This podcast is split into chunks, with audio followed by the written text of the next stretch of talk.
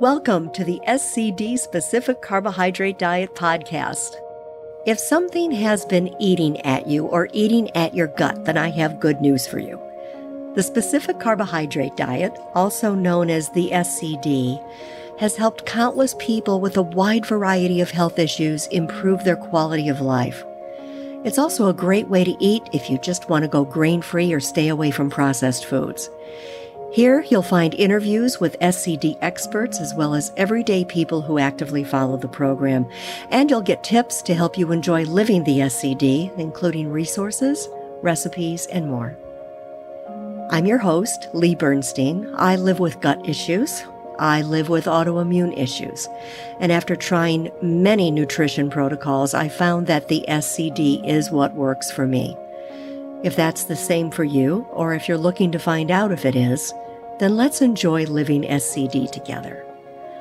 I'm not an expert, I'm not a doctor, nothing on this show is ever medical advice. I'm just someone who's thankful that the specific carbohydrate diet works. I'm thankful that it's given me my life back, and I'm especially thankful and excited about being here with you today. So if you're ready, let's begin. Welcome back to the SCD Specific Carbohydrate Diet Podcast. Today we're going to be talking to, drumroll, New York Times bestselling author Gin Stephens. She's going to discuss intermittent fasting. She's going to discuss the positive effects it can have on gut health and overall health. Now, before you listen to the podcast today, please know that intermittent fasting doesn't mean you have to be a major faster. It just means maybe delaying a meal by a few hours. It's really whatever works best for you. We're going to discuss that in the podcast today. A lot of you don't need an introduction to Gin. You already know her from her books, Delay, Don't Deny, and then her second book on intermittent fasting, Fast, Feast, Repeat, which, if you're going to read one of those two books first, start with Fast, Feast, Repeat. That one has the most current information, and then read the other because they're both wonderful reads. She also has a new book out this year. It's called Cleanish Eat Mostly Clean, Live Mainly Clean, and Unlock Your Body's Natural Ability to Self Clean.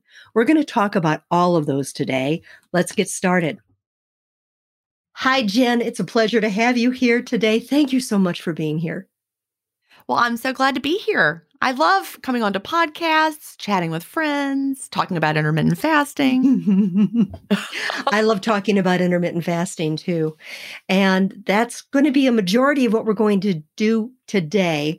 Uh, I've said this in the introduction, but Gin is the author of Fast Feast Repeat, a book that you absolutely have to read if you haven't yet.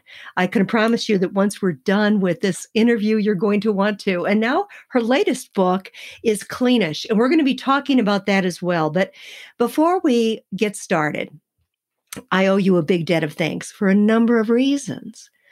One is this podcast. When I decided to launch it, having been and still am a huge fan of your podcasts, and we'll talk about that.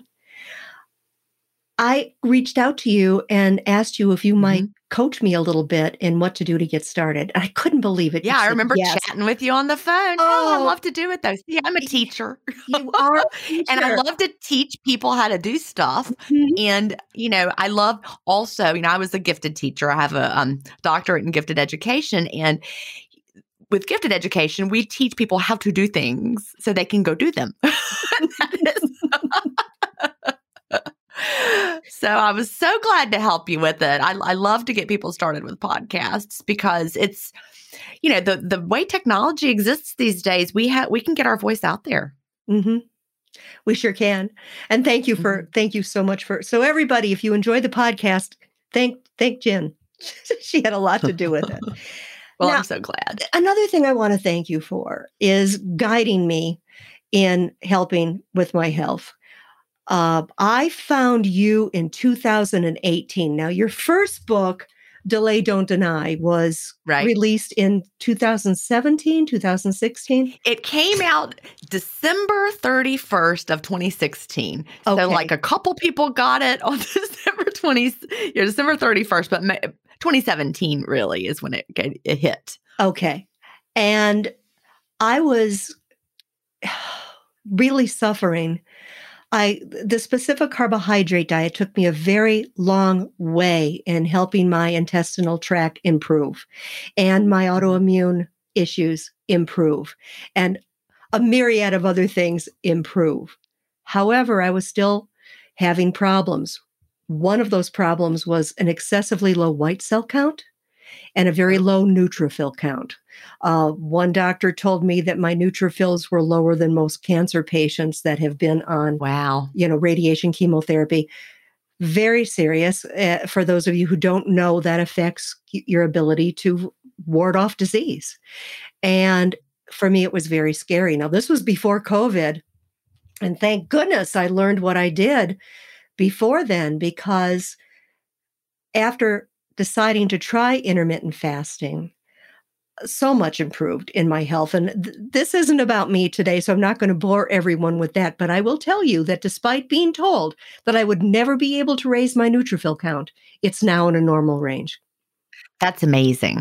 Yes. And that really is. When, and you're crediting that to intermittent fasting. Absolutely to intermittent fasting mm-hmm. because I was trying other growth hormone protocols right. and I was trying so many things in desperation to better my body. And then I read you and I listened to you. And you always say, and I agree with it completely, this is a great way to improve your health. And oh, by the way, one of mm-hmm. the side effects, if you want it, may be weight loss. But for me, it was all about the health. Now, I did need to lose a few pounds, and slowly I did. Actually, it was more than a few but um, a lot of people do not need right. to lose weight that listen to this podcast. Some of them are having a hard time gaining weight. Mm-hmm. So, we're going to start by defining what intermittent fasting is and then maybe talk about who should not try intermittent fasting. All right. First of all, you know, there are, there are different ways you can do intermittent fasting. When most people think of it, they think of it through the lens of time restricted eating. Time restricted eating is the, you know, the scientific term for when you have an eating window every day. And so I I do time restricted eating. So every day I eat. You know, people hear the word fasting and they're like, "Okay, are you going like 40 days and 40 nights or whatever or weeks?" No. I eat every single day, but I concentrate all of my eating into a an eating window, a period of the day. That's my time restricted eating. And so I um I eat well, I nourish my body. I I eat probably a lot more nutrients now than I did back in the day when I was obese because I was obese. I weighed 210 pounds. That on a five foot five body, that was definitely in the obese category. But so I, I wake up in the morning and I'm you know, we all wake up in the morning in the fasted state, and most people in the world have breakfast first thing in the morning. And if you look at that word, break fast, because we've been fasting. So, for those of us who do time restricted eating um, for intermittent fasting, we just wait longer to break our fast. We have break fast at, at a different time of the day than morning. Although some people do have their eating window in the morning. Um, so, basically, during the part of the day when you're not eating, you're fasting and you fast clean. So, you stick to plain water, black coffee, plain tea. Um, you can have sparkling water, nothing added, no flavors. And then when you're ready to eat, you open your eating window, have all of your food for the day inside of that eating window. Then you close your window and you repeat. That you know, the title of my book was Fast, Feast, Repeat. That's really it's it's as simple as that. now it's really not that simple because obviously the, other than that i would just have the title all right everybody fast feast repeat go it was a very short book. In between there's a lot of stuff. a lot of stuff. But you, you, a lot of stuff. You you asked a question I'll, I'll answer right now. Who should not fast? If someone is overweight, I'm not overweight. If someone is underweight and um doesn't have sufficient fat stores on the body, then you need to really think about what you're doing more so. So underweight, if you're underweight, you have to be really careful with fasting because you don't have, you know, the fat that your body's going to feast on during your fast. Um, also, if you're pregnant, if you're breastfeeding or if you're a kid you should not do fasting until you've gone through puberty and your body is mature enough for that because you know you're growing when you're you know before you get to adulthood you need to nourish your body so other than that intermittent fasting is is really a great way to live. It's, you know, I always say like you referred to, it's the health plan with the side effect of weight loss. And I genuinely believe that other than the people that I just mentioned, also someone with with eating disorders, if if intermittent fasting exacerbates your eating disorder. Other than that, um, I, I think every adult human should, you know, could should think about how you know how much of the day are you eating how much of the day are you not eating because we're not designed to be in the fed state from the moment our eyes open to the moment our eyes close at night it's it's not good for us you can look around and see we're we're not in better health these days and people are eating all the time. So we're not meant to be in the fed state all the time. We're meant to be metabolically flexible. And intermittent fasting allows us to do that. We can shift our fuel sources as needed um, during the day. When you eat, you're in the fed state. That's your fuel source. When you're fasting, your body fat, there's your fuel source. You're making ketones and fueling your brain very well with that. And so that metabolic flexibility, I believe, is how we're all meant to be. You know, when babies are born, they're metabolically flexible and then they that you know we feed them at regular meal times and they are get used to just being in the fed state all when, when they're children and they're all throughout adulthood and then we lose that metabolic flexibility but we can get it back and of course back in earlier times, man had to be metabolically flexible. There wasn't Absolutely. food available 24 7, and our bodies yep. were designed to be able to help us survive and being able to go into a fasted state, even though it wasn't intentional. Well, exactly. Yeah. Yeah. For the, the people who are like in the fed state all the time, you know, not metabolically flexible, not fat adapted, most people who've never done fasting would fall into that category. And so if you've ever been, you know, hangry someone who's never done intermittent fasting and you if you go a couple hours and you're hangry and you're starving and you're like ah that's a sign that you're not metabolically flexible your body doesn't know where to go for fuel so it screams at you to feed it your brain is not well fueled your body's not well fueled and so think about back what you were talking about. You know, ancient man who needed to go hunting because he needed some food. Is he going to be sitting around lethargic and hangry? No, he needs to have mental, you know, clarity to go out and he needs to be able to chase down whatever it is he's hunting. And so our bodies need to be able to have great endurance, even in the absence of the fed state and and that's that's where that metabolic flexibility comes in. And also um, a benefit for a lot of us that don't know how to not how to stop eating. One thing that mm-hmm. happened with me and i've never had this my entire life is i would eat a meal and all of a sudden my body was like whoop you've had enough. You don't want any more. You don't true. need any more. It's a it's like a miracle it really is. Dr. Bert Herring, um, he was one of the first authors I read about intermittent fasting way back in the day um, when I was obese and trying to figure out how to lose weight. And he um, coined a phrase called appetite correction, and I love it. So I always credit that to Dr. Bert Herring. But it's basically, again, back to the babies when they're born you know, I had had two, well, I still have two kids. I have two sons. And when they were babies, when they had had enough to eat, they stopped eating. Mm-hmm you know, it didn't matter, you know, how much milk was still in the bottle or how much formula was still in the bottle. Um, I remember my older son, Cal, he had these lips he would make when he'd had enough to eat. It was like he would stick out his lips and he wasn't going to eat any more. I would try to get him to eat some more because I didn't I didn't think he'd eaten enough. He was not going to eat anymore. So that right there, you know, when you're born, you are in touch with your hunger and satiety signals. Now, if I fed him an entire bottle and he was still hungry, he would demand more. Some days he needed more than I had offered him. Some days he didn't want as much. And that was that's appetite correction. We're born with that, but we lose touch with it for many reasons. First of all, ultra processed foods, they disconnect us completely from our hunger and satiety signals, but also eating all the time mm-hmm. and eating at regular meal times and eating until you finish your plate like your mama told you. You know, finish clean your plate you know that teaches you to override your um, satiety signals.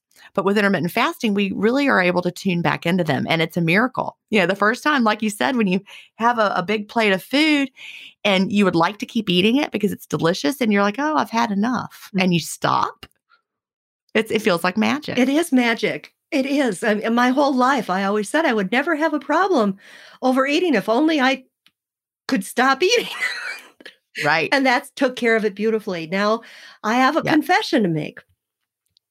I used to be one of those people that preached, preached about the importance of breakfast. I used to work Right. years ago in the weight loss industry.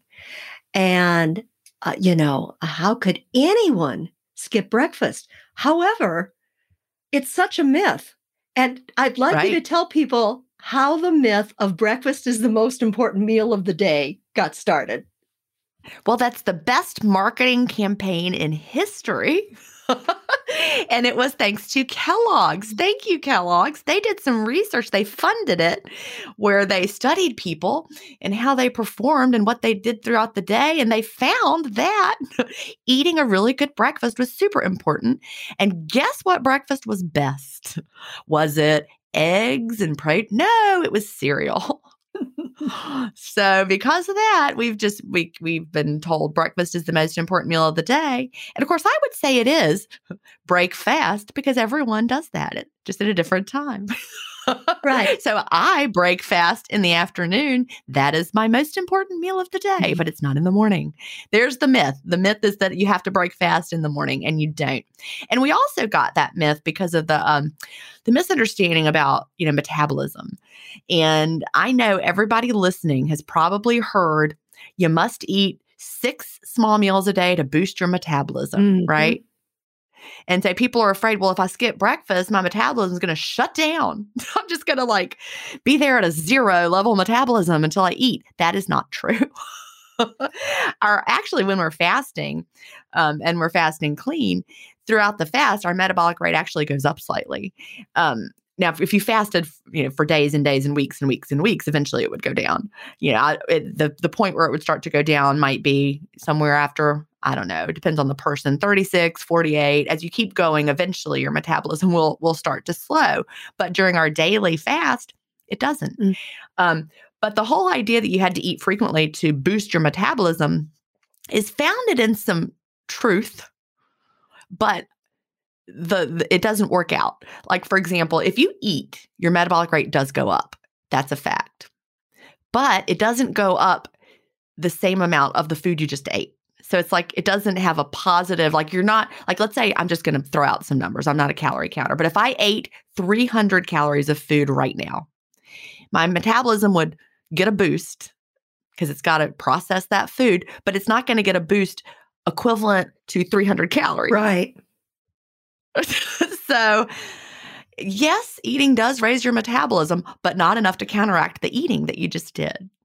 Now, So, as you're talking about all of this, it, it reminds me of something that I have been very impressed with over the years of following you, and that is your devotion to honest research. Now, everybody, let me tell you something, and this is a real eye opener.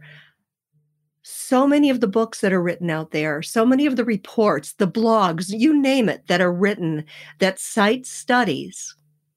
If you take the time to go and actually read those studies, more not more often than not, but way too often, you're going to find it happens a that lot. the author has slanted that, just kind of the way Kellogg's did with cereal. Right. The author has slanted that to make it sound like he or she really knows what they're talking about, where in fact, that original study has nothing to do, or the results were not even close to what that person said. You can be guaranteed that anything that Gin writes about in her books or talks about on this show or anywhere, it's founded in true research and nothing is ever misquoted. And I appreciate that so much. Well, thank you. And I'm not going to say I couldn't make a mistake. Well, yeah. It could be something I interpreted incorrectly. Well, yeah. and so, you know, if, if if it's an error, it's because I, you know, interpreted incorrect interpreted incorrectly. But I never want to make a claim that you know, a lot of a lot of things they, they make a lot of claims. Like like we we don't really know. Uh, There's a lot of evidence or it seems like or this is what they found, but you can't make the, you know, cause and effect to the point that a lot of people do. And I I have found that a lot. You know, as I'm researching, I'll be reading something in a book and and it'll have a citation. I'll go to that study like you said that is not what it said at all. And I'm like mad when I see that. So Yeah. I don't want to be that kind. There should be a law against it, actually, but I know. there's not. All right. So now we're going to travel back in time to 2016. I hope I'm pronouncing this correctly. Yoshinori Ohsumi. I don't know. That's close. He is, he won the Nobel Prize hmm in medicine for something called autophagy. Right. Talk to us about what autophagy is and why he so deserved to win the Nobel Prize. Well, prior to that, everyone who talked about intermittent fasting ever, and I, I had been dabbling in intermittent fasting since 2009. I read everything there was about intermittent fasting, even when I wasn't successful with it from 2009 to 2014. And everything you read talked about how intermittent fasting was just a way to eat fewer calories, it's a way to eat less. And so I believed that because that's what everybody really thought. And suddenly in 2016, we were starting to realize, hmm, it wasn't just because we were eating fewer calories. There were benefits that were completely unrelated to to calories and, and health benefits and hormones and things were changing behind the scenes. And then this this prize was awarded for autophagy. None of us had ever heard the word autophagy before in the in the none of us lay people had. I'm sure you know some scientists knew about it but not a lot like i don't think you know my husband is a phd or you know, chemist. I don't think he'd ever heard the word autophagy till I started talking about it. It wasn't on the tip of anyone's tongue. Let me just put it that way. Very few specialized people understood it. But suddenly, everyone in the intermittent fasting world is excited because guess what upregulates autophagy? Fasting. And it turns out that as we age, our, our bodies decrease levels of autophagy and intermittent fasting ramps them back up again. Well, why do we care? What even is it? Well, autophagy is our body's cellular housekeeping system really. And so think about, you know, all the junk you might have laying around in your garage or under your bed or in your closet or at the bottom of your junk drawer. You have a lot of stuff laying around. We same in our bodies. We got a lot of junk laying around in our bodies. But our bodies are amazing machines and they can clear that extra junk out and turn it into new things. Well, that's what autophagy is. It's the way our bodies recycle old junky cell parts, proteins, that sort of thing. But we've got to have time to do it. And if we're constantly eating, then our body is really busy digesting and managing all the stuff coming in because we keep putting in new stuff we keep putting in more and more new stuff, our body has to deal with the new stuff coming in and can never get to the junky stuff. Like imagine that you had, you know, Uber Eats came to your house every 10 minutes with a new order. Are you ever going to be able to eat your leftovers that are in your fridge? No, because more stuff's coming in, coming in, coming in. So when we take a break from eating and we're in the fasted state, our body's like, all right, well, there's nothing coming in. I better look around and see what's here. Ooh, I'm going to break down these old junky cell parts. I'm going to make something new out of it. And so that's autophagy. Um, and so as we age, as I mentioned before, we tend to have decreased autophagy, which leads, leads to a lot of the degenerative issues that we face as we get older. But with intermittent fasting and increased autophagy, we can expect that we should age better. Mm-hmm. We'll just find out as we go. Age better and also help rebuild some cells and structures in your body that really need Absolutely. assistance. My neutrophil count, I think, is a perfect example. Exactly. Exactly. We hear people talk about scars disappearing. I mean, that sounds made up. It sounds like I'm making this up. Because what a scar could disappear that you've had? Yes, I have heard from multiple people. And one person that the first time i ever heard about it i was interviewing her for my my podcast intermittent fasting stories. Donna doobie did you listen to her episode ever? I don't remember. i don't know. She was a nurse and um, i believe she was morbidly obese at one time and she lost a lot of weight with intermittent fasting. Um, but she had a c-section scar that was over 30 years old that was thick and ropey one of those thick ropey scars. It it it like went away to the point that it just looked like a, a pencil line on her skin. I'm I'm checking. I'm, I'm looking, looking at your scar down at my belly as she's talking. She's looking. She's looking. Now, am, am I promising you that everybody with a scar, your scar is going to disappear? No. I am not making that claim, but I have heard from multiple people that that is what happened to them. It sounds made up, but think about it. You got nothing coming in, your body's got to break something down. They're like, well, all this scar tissue, I don't need it. Yeah. Breaks it down. Scar tissue. Do we have studies that show that? No. But anecdotally, we've, you know, we've we've got it. Scar So, tissue. Not making you any promises, but that's just an example of some junky stuff you got laying around that your body didn't need, broke it down. Excess skin is another example. Dr. Jason Fung, um, he's the author of the Obesity Code. I know you know that. Your audience may not, but he's um, he does fasting with his patients and he is on record saying he's never had to refer one of his patients for skin surgery because think about it, all that excess skin do, does your body want to have a lot of skin hanging off? No. So as you're losing weight and you're fasting autophagy can work on that excess skin. Hmm For me, and so i mean i don't have you know a lot of excess skin hanging off. I lost uh, you know 80 pounds and my body does you would never know for me, skin tags improved. right Uh, you know, it's like, That's that's related to insulin levels. Did you know that? oh, how interesting. Yep.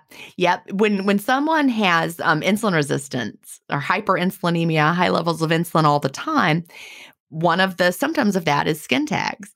And so when your insulin gets back good levels, your insulin resistance is correcting, skin tags disappear. That's fascinating. Thank Yeah. you. Thank you. So, obviously, the Nobel Prize set the stage for a lot of people paying attention to autophagy for uh, yes. learning how your body it's it's like having a robovac in your system, you know, that just kind of, Exactly. Yeah. just kind of goes around and cleans things up. But you have to And I think of it like upcycling, though. That's You know, good. you- we know what upcycling is. That that I talked about that in um, Fast Feast Repeat. That's the example that I gave. You know, it's it's like taking something that you've got and turning it into something better, and that's really what your body is doing. Right. So talk to us about some of the things that it helps. Um, maybe we can touch on metabolic flexibility a little bit or um, faster Like healing of that intermittent fasting helps with in Mhm, general. Mhm. So many things. Let's just start with inflammation. Yes. you know so many of us are going through life highly inflamed um and it can lead to so many things it can lead to you know arthritis symptoms and pain um you know autoimmune things for me it was seasonal allergies know, I had such bad seasonal allergies that I couldn't go outside here. And I, I live in Augusta, Georgia, and we get everything coated with yellow pollen. And I could not go outside. And I was taking two different allergy medications a day. Well, with intermittent fasting, my inflammation is lowered so much that I no longer have seasonal allergies.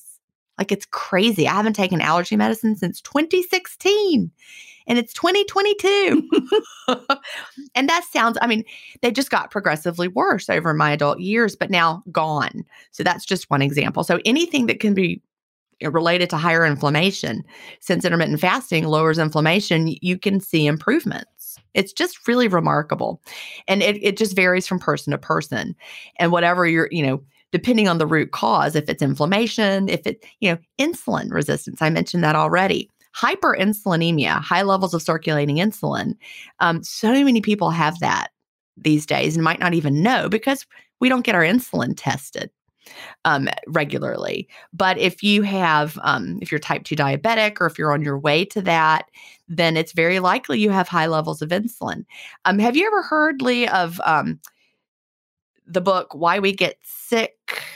Benjamin Bikman is the author of that book. I have. I don't think I've read it.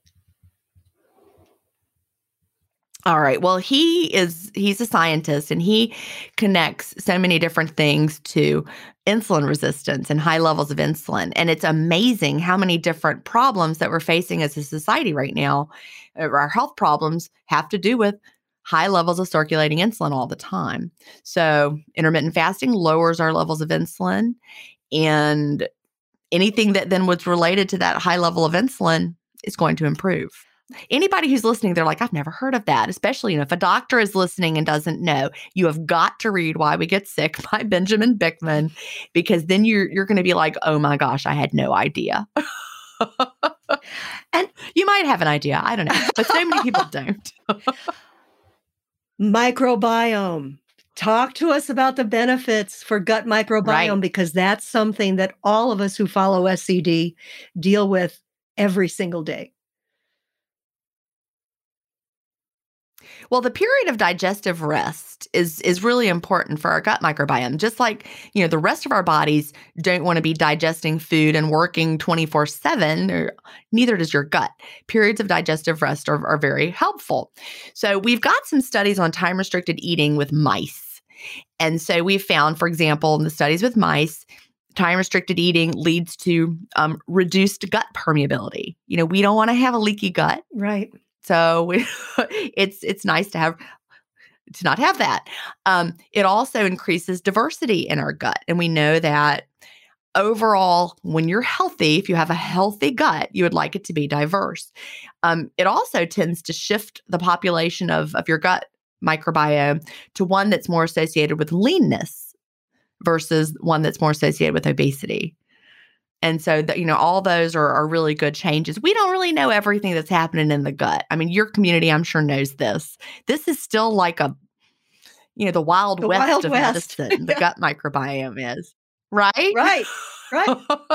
because you know 10 15 years ago is when we just started being able to sequence what lives in your gut microbiome before that they were like well that's where the poop is we don't really know but something's happening we don't right we didn't know but now they're able to really get in there and and figure out what you got going on and and oh this that you've got overgrowth of this leads to that and and so many it's it's really just like the the powerful frontier of of what's coming in medicine and it's exciting. It truly is. it is Brain health is another one Mhm. that ha- absolutely both with microbiome and with uh, you know with intermittent fasting it really helps your brain health. Yes.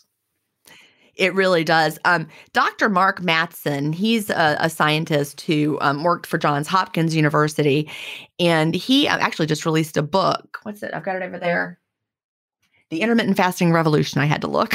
I just had him on my podcast, but he has been doing intermittent fasting personally since the 80s. Wow. But yeah, he's a neurological researcher. He works with, you know, all sorts of things, Alzheimer's, anything, you know, brain brain stuff, neurological stuff. And um, so he's a big believer in the power of intermittent fasting for brain health. Oh, I'm going to have to read that I mean, book. That sounds fascinating. You're going to have to. And I'm going to tell you about this for anybody who's listening. Here's who's really going to love his book. If you like to read medical journals and you understand that type of jargon, because that's what he does. He's he writes for medical journals. So his book is very sciency, but it's legit. I mean, everything he says, you know, he's not just you know making stuff up because he's he's a hard researcher so he understands how to both write scientific papers and interpret them. So you know that if he says something it's it's you know he's got a good good scientific um, foundation for it. But it's really he um, has everything collected in that book with the health benefits of fasting. So anybody who's hearing me and wants to really hear the hard science you've you got to get dr mark mattson's book. It just came out in february of this year Good information. Thank you so much. All right, let's see. Now, I'm a person, pretend, that says I could never do intermittent fasting. I could never skip breakfast. I could never go Right. for 12 hours, 14 hours, 16 hours without eating. That's impossible. And is life even worth living if I can't eat during that time? Would you say to them? Well, I would say they probably couldn't do it on day one, right? Because day one, your body's not metabolically flexible. You're hangry. You're not going to be able to do it. But there's there's a saying, and I didn't make this saying up, but I absolutely love it. Whoever made it up, I, I don't know what the origin would be, but diets. You think about diets, we've all done diets. Diets are easy in contemplation, but hard in execution, right? We all start a diet. We're like, this is going to be great and we start doing it like let's say you're doing a low calorie diet you're going to eat 1200 calories a day you start with your tiny little breakfast and your tiny little snacks and you're eating this tiny amount of food all day long and you're like nothing could be easier than eating 1200 calories a day but when you start doing it your body fights back and it is not easy and you are like you might lose some weight but now you're now you're really hangry on that low calorie diet where you're eating all day long then you start binging and you're like, what's wrong with me? Well, that's your body fighting back. Fasting, on the other hand, is the exact opposite. It's hard in contemplation, but easy in execution. It sounds like it's going to be so hard. Like, how am I going to do it? But interestingly, once you're metabolically flexible, you don't have those crashes that you had when you were eating frequently. You're off that blood sugar roller coaster. You know, once you're, the, you know, someone who's eating that 1200 calorie a day diet where they're eating, you know, six small meals a day, you eat that tiny little meal and then your blood sugar goes down. And then your body's like, hello, I have no more fuel. Send some more down. And then you put a little tiny meal in again. So you're never quite getting enough food to fuel your body. And because you keep putting it in, your body's not going to your fat stores. So that's how you end up with a slowed metabolism because your body is not well fueled and then your metabolic rate slows down over time. Then when you're like finally like I can't do this diet anymore, you gain all the weight back plus more. Mm-hmm. Well, with fasting, your body learns how to tap into your fat stores because you're fasting clean, your insulin levels go down, one thing about insulin, it's a fat storage hormone. When it goes down, your body's finally able to get into all those fat stores. Then during the fast, once you're metabolically flexible, your body has plenty to feast on. I mean, that is why that fat is there. And so you feel good and you're not starving because you are well fueled. So that's the difference.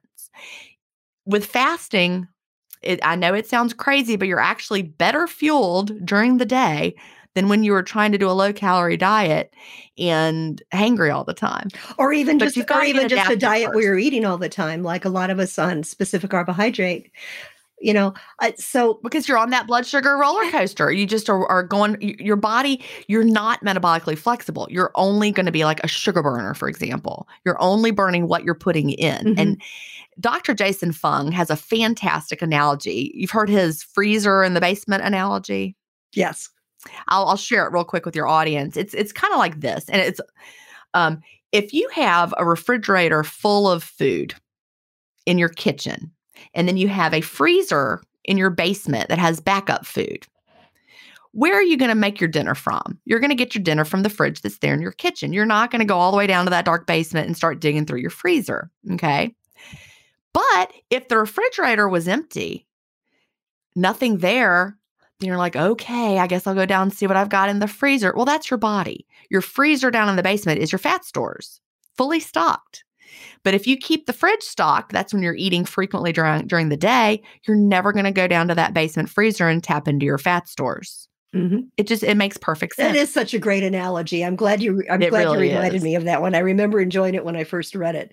So yeah. Now someone is thinking, well, you know, I would really like to try intermittent fasting for the health benefits, but I don't mm-hmm. want to lose any weight. I really can't afford to lose any weight. Can I still do it? And if so, how?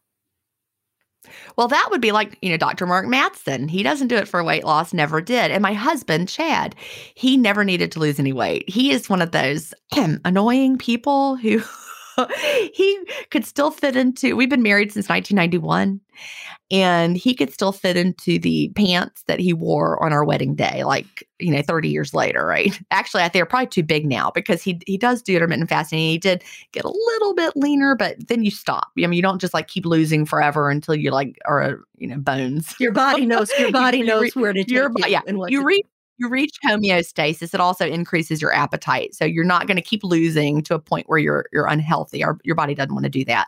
But he has, you know, loose 16-8 approach, meaning he fasts for about 16 hours of the day and concentrates all of his food into an eating window of about eight hours.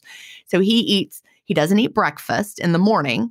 He has lunch, and then he has a snack before dinner and then he has dinner and then he closes his window and that's it. So he's not losing weight, he's not gaining weight, he's just in perfect balance. He eats what's what's right for him and his appetite lets him know. Like some days he comes home and he's like eating all the peanuts. He's like I'm really hungry. When's dinner going to be ready? You know, his body is telling him he needs to eat more food. Um, some days he does he doesn't want that snack. So he really is great at listening to his body and knowing when he, he needs to eat more. But anyone who doesn't need to lose weight, intermittent fasting is, is like I said, it's the health plan with a side effect of weight loss if you need to lose weight. I, I, added that little second part on there. If you don't need to lose weight, that doesn't mean that it's not great for you because I really would like people to stop thinking of intermittent fasting as a weight loss diet. Because, first of all, it's not a diet. A diet is what you eat. Mm-hmm. Intermittent fasting is when you eat. So it doesn't meet the definition of, of being a diet. Now, one thing I find fascinating, and I learned it from you, is that you know you'll read. There's so much written out there about autophagy and about what works and what doesn't, and oh my gosh, you could drive yourself crazy. But hmm. you read that if you don't fast for X number of hours and blah blah blah blah blah, you're not really going to get the benefits of autophagy. However, if you are a consistent intermittent faster, it kind of in your body builds up over time. Yes. Well, that that's the crazy part of it. Let's think about that logically, like the body, the way the body works. Yeah, because you do hear people saying things like you must fast for 72 hours to have increased autophagy. Do you think the body would have an amazing process that is like helps us to stay you know, healthy and cleans up the junk and would require us to fast for 72 hours because who and what what humans ever purposefully were fasting that long? No. Our body is not going to have these amazing mechanisms and then require you to fast for that long to have them. We're supposed to be able to have autophagy ongoing as needed. It's a process that breaks down. We have decreased autophagy as we get older, but that's just because of, of the way we're living. So it doesn't make sense that we would have to fast for a long, long, long period of time to have increased autophagy. And, and actually, autophagy is going on in the background of our bodies, even someone who is not doing intermittent fasting, you've got autophagy going on. It just is decreased. We, we want it to be increased. So when someone says you do not have autophagy unless you fast for X hours, that's somebody who doesn't understand autophagy at all. Thank you. Because everybody's got autophagy. Thank you. going on. We just want to have increased autophagy.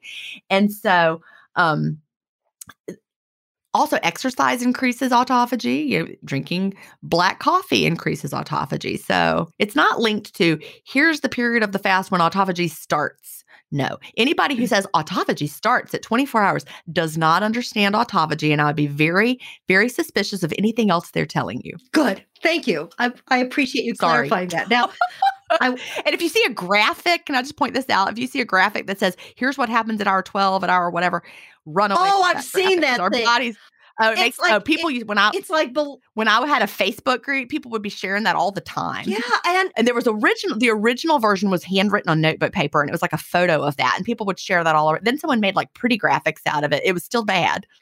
Yeah, and it, it, just just so those people just so people can recognize it if they see it, it, it kind of breaks down at this hour this happens, at this hour that happens, and it's oh, and one of them says like insulin is no longer produced. I'm like that is not how the body works at all. yeah, thank you. We never have we never have zero insulin. I mean, hello, unless you have like type one diabetes.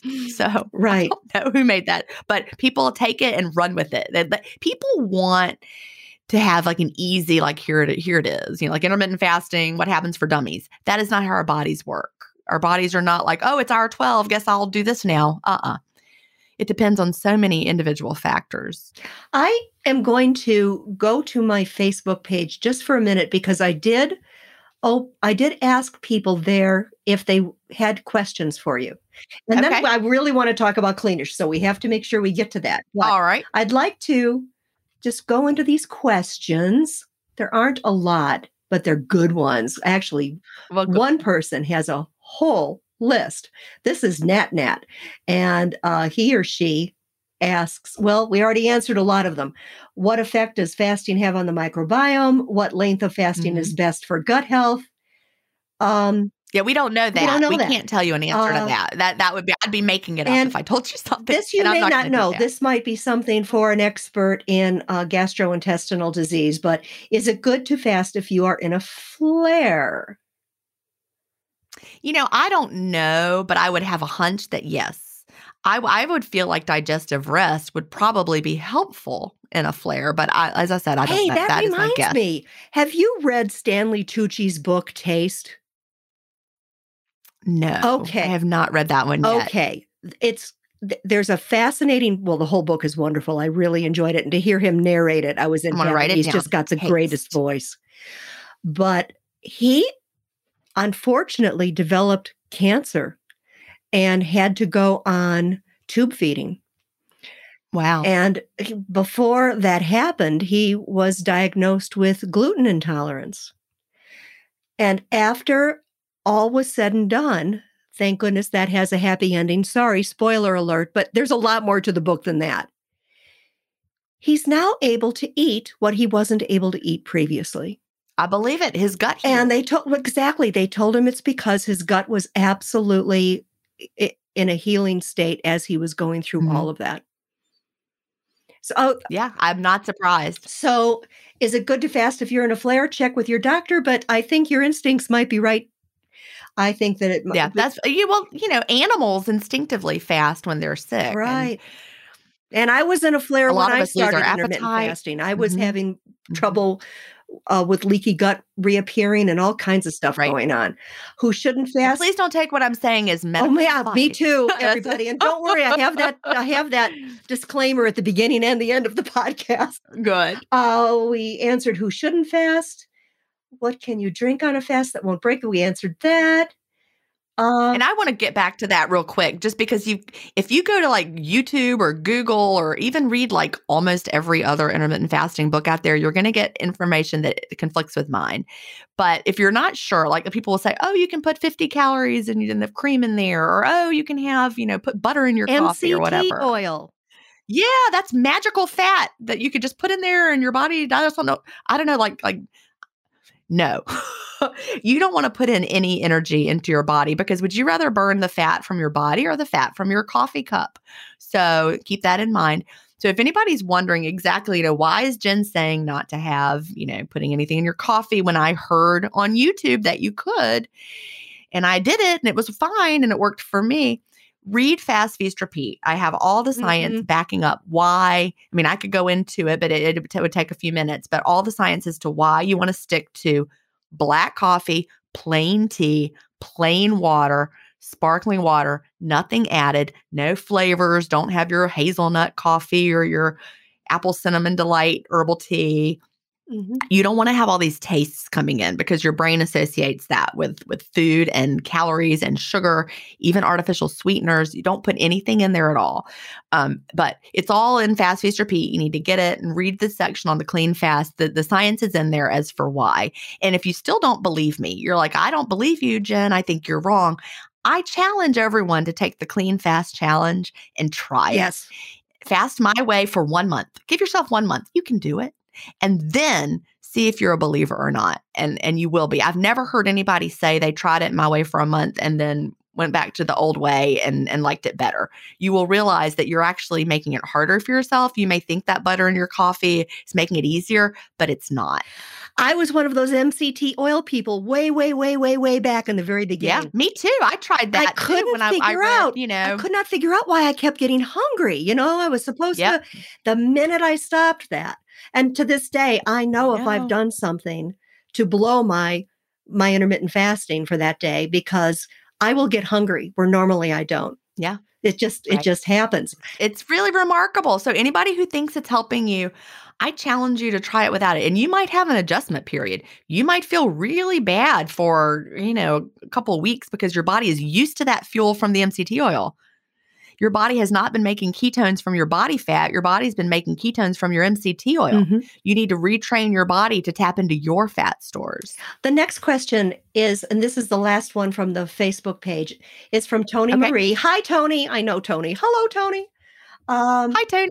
And this is about weight loss. So we're okay. going to just go that way for a second. I have seen people go way overboard with fasting. Many are I agree with you, Tony. Yeah. many are attempting to achieve a desired weight and seem to go further and further extremes with fasting to maintain it. Once they stop fasting, it seems they gain back all the weight and more. My question is can some people become addicted to fasting or obsessed with it? I, I, would bet what Tony is talking about is extended fasting, uh-huh. where people are fasting. They're I call it over fasting, and there there's a whole community out there that believes that there's no such thing as too much fasting and that is not true and so anybody who starts to to go overboard like i don't recommend that you do any fasts um longer than an alternate daily fasting pattern regularly. An alternate, I talk about all of these in Fast Feast Repeat. Alternate daily fasting would be, it's a very well researched um, approach where, like, the simplest form of it would be Monday, you don't eat. Tuesday, you just eat, quote, normally, like breakfast, lunch, dinner. Wednesday, you don't eat. Thursday, you eat normally, breakfast, lunch, dinner. So those are down days when you're not eating, up days where you're eating. And the, on the research on alternate daily fasting, they found that the participants on their up days when they were eating ate about, I don't know, 125% of their body's caloric needs. So they were slightly overeating on the up days. That is what was protective of their metabolism. So they would fast on, on the down days, and that's when they would really burn the fat. And then on the up days, they would eat slightly more than their bodies needed. And their bodies were like, all right, we're not in star- starvation mode. We got no problems. And they were able to stay on that pattern indefinitely. That is not over fasting. But if someone's like doing a 48 hour fast and then they eat one meal and then they do another 48 hour fast and they might eat two meals and then they're really hungry. So now that that's not what what we recommend. So, you know, anybody who's doing like 72 hour fast, like we we've seen people who are like, I do one 72 hour fast every week. I'm like, no, no, no, no, no, don't do that. Yeah. That is too much for your body. You know, I can't tell you what is too much for your body, but being in the intermittent fasting community for so long, I have seen it. So my um feeling about extended fasting has come from seeing people overdo it. Back in the early days, uh, you know, back to the Wild West again, the Wild West of intermittent fasting when we didn't really know what we were doing. You know, there were people that would be in the in the Facebook community. They're like, "I'm going to fast for 21 days." And we were like, all right, see what you can do. I mean, we didn't know. So they would fast for 21 days. They would lose a ton of weight. They felt so successful. Then they started eating again. They started to binge. They they started to feel like, what's wrong with me? Why am I binging? I just did this great fast and I'm gaining all my weight back. Well, that's because we know, and I talk about this in Fast Feast Repeat, the research on over restriction of, of not having enough to eat over time, um, the Minnesota starvation experiment they did after World War II. And they found that when people were in a, a restricted state, the body like starts telling you eat, eat, eat. And that's where the binge behavior comes in. So the way that I do intermittent fasting, and I eat every day and I, I nourish my body well, I don't get the signal to binge. I haven't lost below a healthy weight for me. I'm not like, quote, addicted to fasting. I just, I fast and then I eat well. I eat food that's delicious. And then the next day, I mean, it just, it keeps going. I fast, I feast, repeat. You don't want to over fast. So if you've known people who have struggled like that, you may be one of them yourself. You might be like, well, I thought it was okay to fast for 72 hours once a week it, it, really, you know, your body is letting you know when it starts to feel bad and you start getting the urge to binge, that's a bad sign. Mm-hmm. So, um, all of this is in fast feast repeat.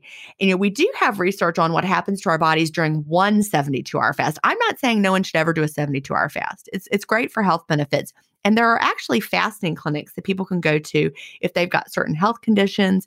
And maybe they are going to be guided medically through a 21 day fast, but not for weight loss. It's for that health condition, maybe, you know, certain cancers, that sort of thing, guided by a doctor right. who is monitoring you. Right. No one should ever try to do this on their own. Do not, do not. Don't fast for more than 72 hours unless you're working directly with a doctor. Um, but the research that we do have on 72 hour fasts and and I'm I'm assuming that that this was done with people who were not regular fasters, but they like took these people, this is a, a while back, and they're like, all right, we're going to follow you for 72 hours and see what happens in your body. And so they the metabolic rate is one thing that they tracked. So everyone had a baseline metabolic rate. And then as the fast went on, the metabolic rate went up over the fast. Then it reached a peak at a certain time, which is, you know, going to be different for everybody, but they, you know, average, it reached a peak. Then it started to go back down. So by the time they got to hour 72, the metabolic rate was still higher than it had been at baseline when they started, but it was on a downward tra- trajectory. Mm-hmm. So our bodies are not stupid. They're not going to keep, you know, using fuel at the same rate if nothing is coming in. Right. So with daily intermittent fasting, we capitalize on that part where we're on the upswing and we never get to the part of the fast where we're in the downswing. Mm-hmm. And if but if you're over fasting, you're going to you're going to eventually lower your metabolic rate and then your body is going to send you that that help or starving signal. Exactly. And that's when when you crash and burn. Right. Uh, you know, for a lot of people, myself included, especially if you feel overwhelmed trying intermittent fasting at the beginning, a lot of us just start out with a 12 hour Right. fast. And, you know, if I stop eating at eight o'clock at night, 12 hours is eight o'clock the next morning. It's not, and then uh, eventually you, you know, you feel so good that it inspires you to maybe, oh, maybe today I'll try 14 hours or 13 hours or whatever. But it it doesn't have to be a daunting experience. You know, we're talking about Exactly. the, the amount of time that people might fast, but there's also a way that you don't have to do a lot and you just slowly ease your way into finding finding the benefits. And in Fast Feast Repeat, there's there's a quiz you can take, and you can decide how to ease yourself in. Maybe you're a rip the band-aid off kind of person, but there's a plan, and you're- maybe you really need to ease in. But you you choose a plan of how you would like to get started, and you can change from plan to plan at any time. But it's based on yourself and whether you're a rip off the band-aid or you need to ease in a little Yeah, bit more. Because But there's nothing wrong with that, with easing in. yeah, yeah, thank you. So I'm just going to put this aside for a minute because I Okay. have to talk about your latest book. It is called Cleanish. Eat mostly clean, live mainly clean, and unlock your body's natural ability to self clean. I have to say, if I were to retitle this book, which I would never do because this is a fabulous title, I would call it Every Step in the Right Direction is a Step in the Right Direction. Well, good. Yeah. That I, I really that. is what it talks about. It, you know, uh, Mhm.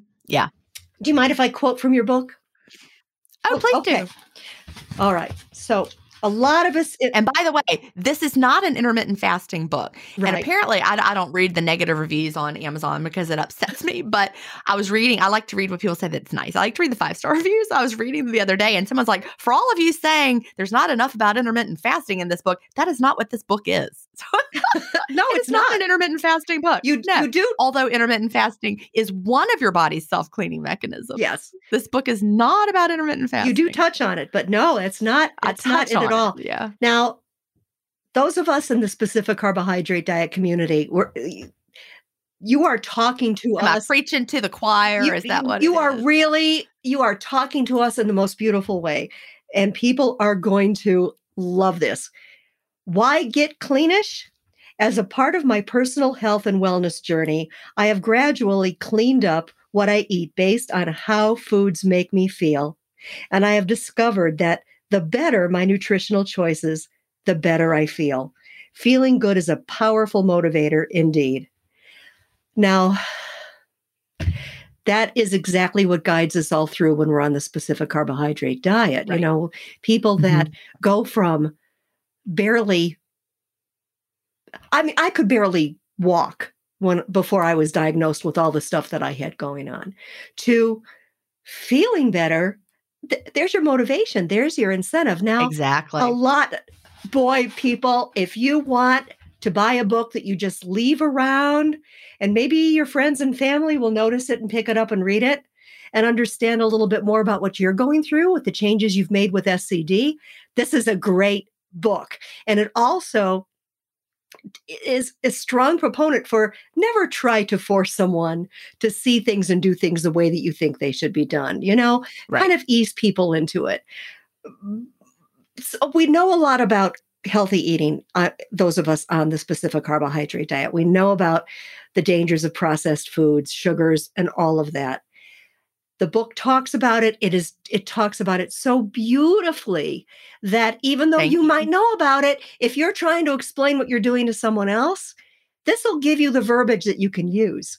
And it it it's this is why I had you on the show, Gin, instead of a doctor to talk about intermittent fasting because you're just a normal person who talks like the rest Well, of I us. am. And you know, so when you read I'm a teacher. exactly.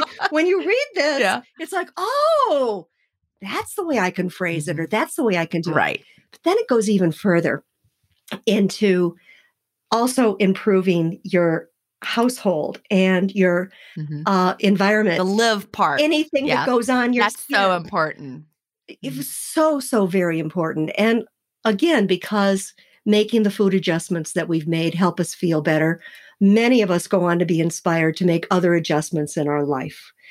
Uh, And and you know it, I, I tell the story in the introduction. I know you read it with with my son will. And when he was a toddler and he had all sorts of gut issues and we had to change his diet but also the chemicals we used around the house because he was sensitive to chemicals. But you know looking back i didn't know it was his gut but now that is my hunch because he would also have like foamy diarrhea. I, assume, I assume i can talk about foamy you diarrhea you can talk about poop here as much as you want. Okay well he would have horrible tantrums that were often linked to foamy diarrhea. And I'm like, we didn't understand the gut though. I mean, it was like 2002. I mean, we didn't know back then what was going on.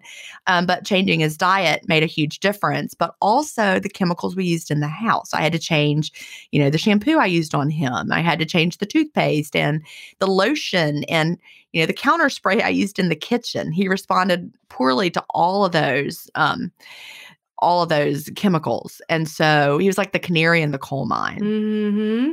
And and so many of us, I, I, the the analogy I heard back then was you know, the bucket effect, and I talk about this in Cleanish as well. Every one of us has a bucket, and I think our gut microbiome is a big player in how big our our bucket is. Right? If you've got a a gut that's not functioning well, you probably have a tiny little bucket. But that's how much toxins your body can hold is your bucket, right? Think about it like that. So as you're putting in toxins from foods, just from living in the environment, you get in an Uber, the guy has too much cologne on, there stuff's coming in. I mean, stuff's coming at you all the time. You can't control it because we don't live in a bubble. But once your bucket is full, that's when it starts to overflow. And that's when you have like the seasonal allergies that I had, or the tantrums that he had, or whatever it looks like for you. So, our goal is to lower the level in our personal toxin bucket. you Our, our personal toxic load, lower the level in your bucket. And the two ways we do it number one, we put less in, with with what we're eating, what we're putting on our skin, what we're inhaling. And we also support our body cleaning it out, clearing it out. Nutrition is very important because all those phytochemicals that are in these foods that we eat, they they support your liver function, for example, and that's one of your, you know, powerful your your body's got to do that. That's how your body detoxes, your liver, your kidneys, your skin. So you want to support all those processes going on. And then things like intermittent fasting also helps your body clear out those those toxins. So we control what we put in the best we can and we also help our body support it taking the things out. You know, probably everyone listening knows someone who um, has kidney disease these days and maybe has to go to dialysis you know, that's a function of too much that our bodies can't process. Yeah. So, you know, their bodies can't take out what needs to be taken out. To over time, your kidneys just wear out. You're like, why are so many people on dialysis now? All of a sudden, why is every strip mall in America full of a dialysis center? Right? That's new. Yeah, it is. It's because so much more is coming in than our bodies can process. And eventually, our bodies our body parts wear out. Our kidneys like, I give up, forget it, I can't do it. Or like our, our pancreas. And you know, then someone now is type 2 diabetic and now all of a sudden their pancreas is shot and they're having that that's a function of, you know, high insulin over time. It's not not the same as the toxins.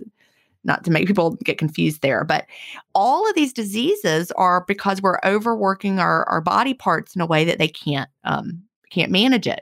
Intermittent fasting helps our pancreas because it's not pumping out insulin all day long, doesn't get overworked with that.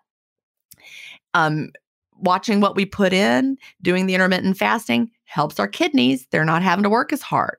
So, all of these things, all these steps you can take are just going to help you be healthier and help us fight these modern lifestyle um, diseases that, that are plaguing us. And you give such good information in the book as to why things work and why things don't. I mean, that right, great information that I I actually I've read a couple of chapters two or three times already. A, a big good. a big eye opener for me was um, e- talk to us about EWG. All right, the Environmental Working Group. They're a group of a group of scientists, and they they basically have a wonderful app.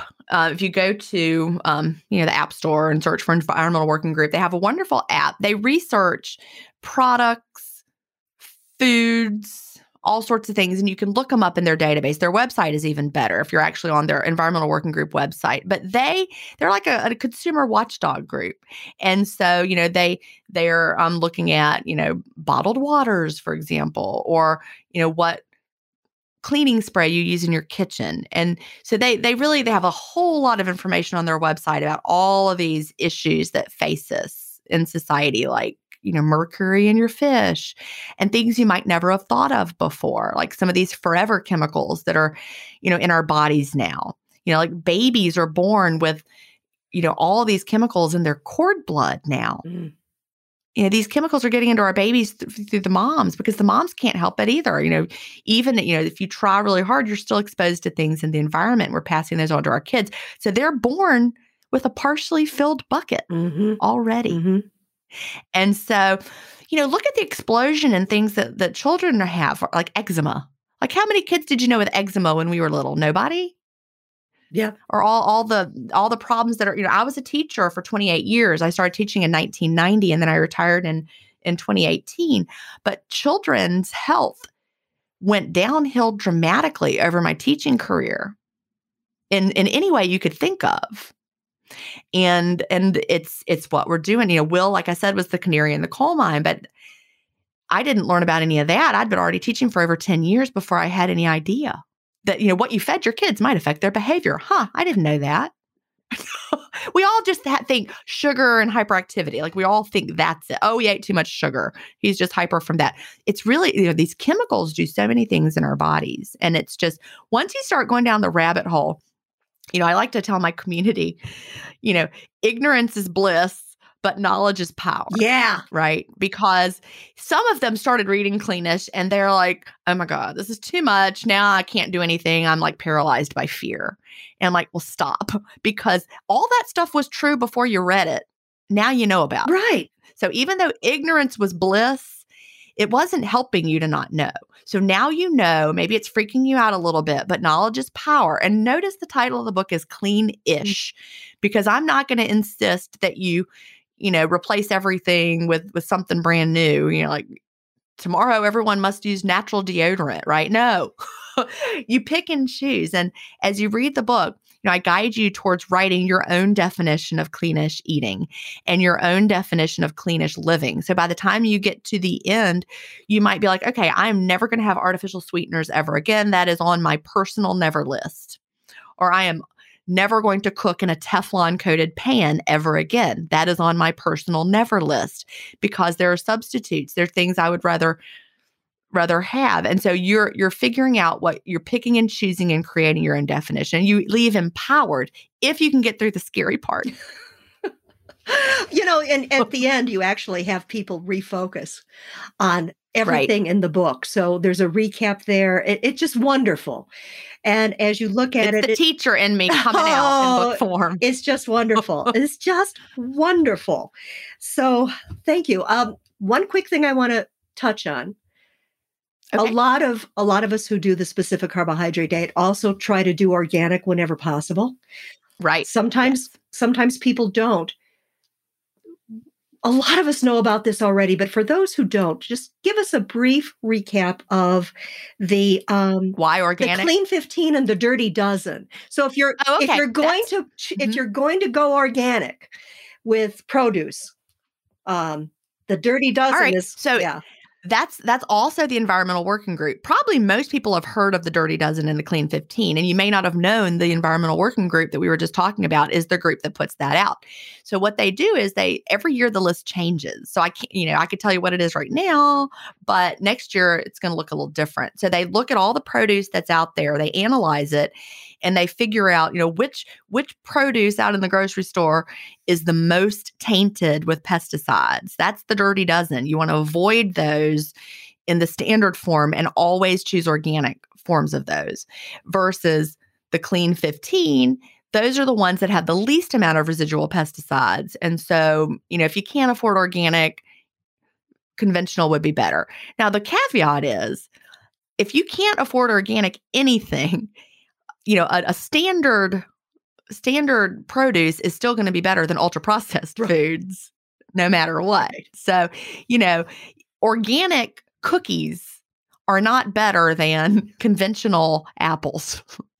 okay. oh, I'm going to eat these organic cookies because I can't afford, you know, organic apples. No, a standard apple is still going to be a better choice than an organic cookie. Although I do love cookies, and in intermittent fasting, I could eat them if I want to during my eating window. Um, for those who might be interested, Oh, oh, actually, two, you, you, quote the Dirty Dozen for 2021, so we would need to revisit that, right, and see what they're yeah, saying. That's for, when I wrote it. I wrote it in 2021. But uh, it is definitely something. You know, go to the e- EWG website and look that up because it's a great piece of information, and you might just find that if you've been buying organic bananas, you, you may not have to focus on that. You might want to focus on buying organic strawberries instead. So exactly, and I don't think the 2022 list is out yet. I think it comes out mid-year. Oh, okay, I could be wrong. Okay, because I remember when I was writing Cleanish, like I remember when the new list came out, and it was already in the middle of the year. Okay, so. well, everyone, the Dirty Dozen: strawberries, spinach, kale, collard greens, and mustard greens, nectarines, apples, grapes, cherries, peaches, pears, bell and hot peppers, celery, and tomatoes. If at all possible, if you can buy those it organic get organic do it yeah and it's so there's so many ways to make it affordable these days you know frozen organic produce is is a great option mm-hmm. you know, if you're cooking with it get your canned canned well not canned tomatoes. for us unfortunately but Oh, you can't do it. But if it's frozen Sorry. with no additional ingredients okay. and absolutely right. SCD legal frozen is okay. All right. Yeah. Good. Yeah. So thank you for that. What should I have asked you that I didn't? I don't know. You've really thought you've got to everything. I don't know. Well, it once all of you read Fast Feast, Repeat, and Cleanish, you're going to realize I did not get to everything. no, you didn't. You hit the high points. You hit the high points. So, well, I'm excited. I, I really hope that people have been enlightened and that they will let me know if they try intermittent fasting or in Cleanish. You know, when you read it, let me know how it helped change your life. I thought I knew so much before I read Cleanish. Guess what? Well, I'm glad I had a I lot to learn. Lot yeah, it was great. Good, it was great. Good. And uh, I say this a lot to guests, but I mean it so profoundly. I would love to have you back on the show again sometime. Sure. You know, I could hardly wait to see what to. your next book is going to be. So I have I don't I know. a reason We're to give you a call, it. but uh, I, I, have no doubt you've helped a lot of people by being here today. And I thank, thank you. you. Thank and you. you could gather some questions from your community for next time, and we could dig even deeper. That would be wonderful. Let's let's yeah. think about that. I, I bet they I bet right. they will come up with more than a few. Take care, Gin. Thank you. Thank you. Bye bye.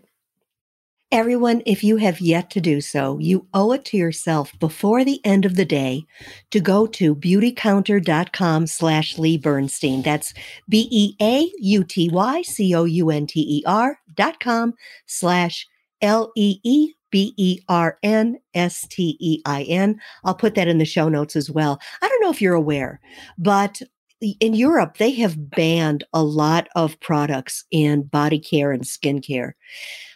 Uh, Beautycounter takes that very seriously. These, a lot of these ingredients are still allowed in the United States. Beautycounter has over 1,800 ingredients that they never use in their formulations. They call it the Never List. You can look that up at the website. They go above and beyond to screen every ingredient against their high standards in the pursuit of clean beauty, clean body care. I have used so many of their products at this point. Their shampoo and conditioner is wonderful. And knowing that it's gluten free, if it happens to get in my mouth, my eyes, up my nose, whatever, I, I can be assured that I'm going to be safe. The thing that I love about Beautycounter is that they take the best of natural ingredients, and not all chemicals are bad for you. They do use some chemicals, but those chemicals have been deemed very safe.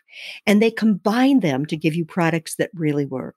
So if you have purchased skincare products in the past that are quote 100% natural or even if you make your own products and they don't do the wonderful job that some of the over the counter products can do beauty counter does it beauty counter delivers it check it out you know what just try one product And if you're not impressed, they will give you your money back 100%.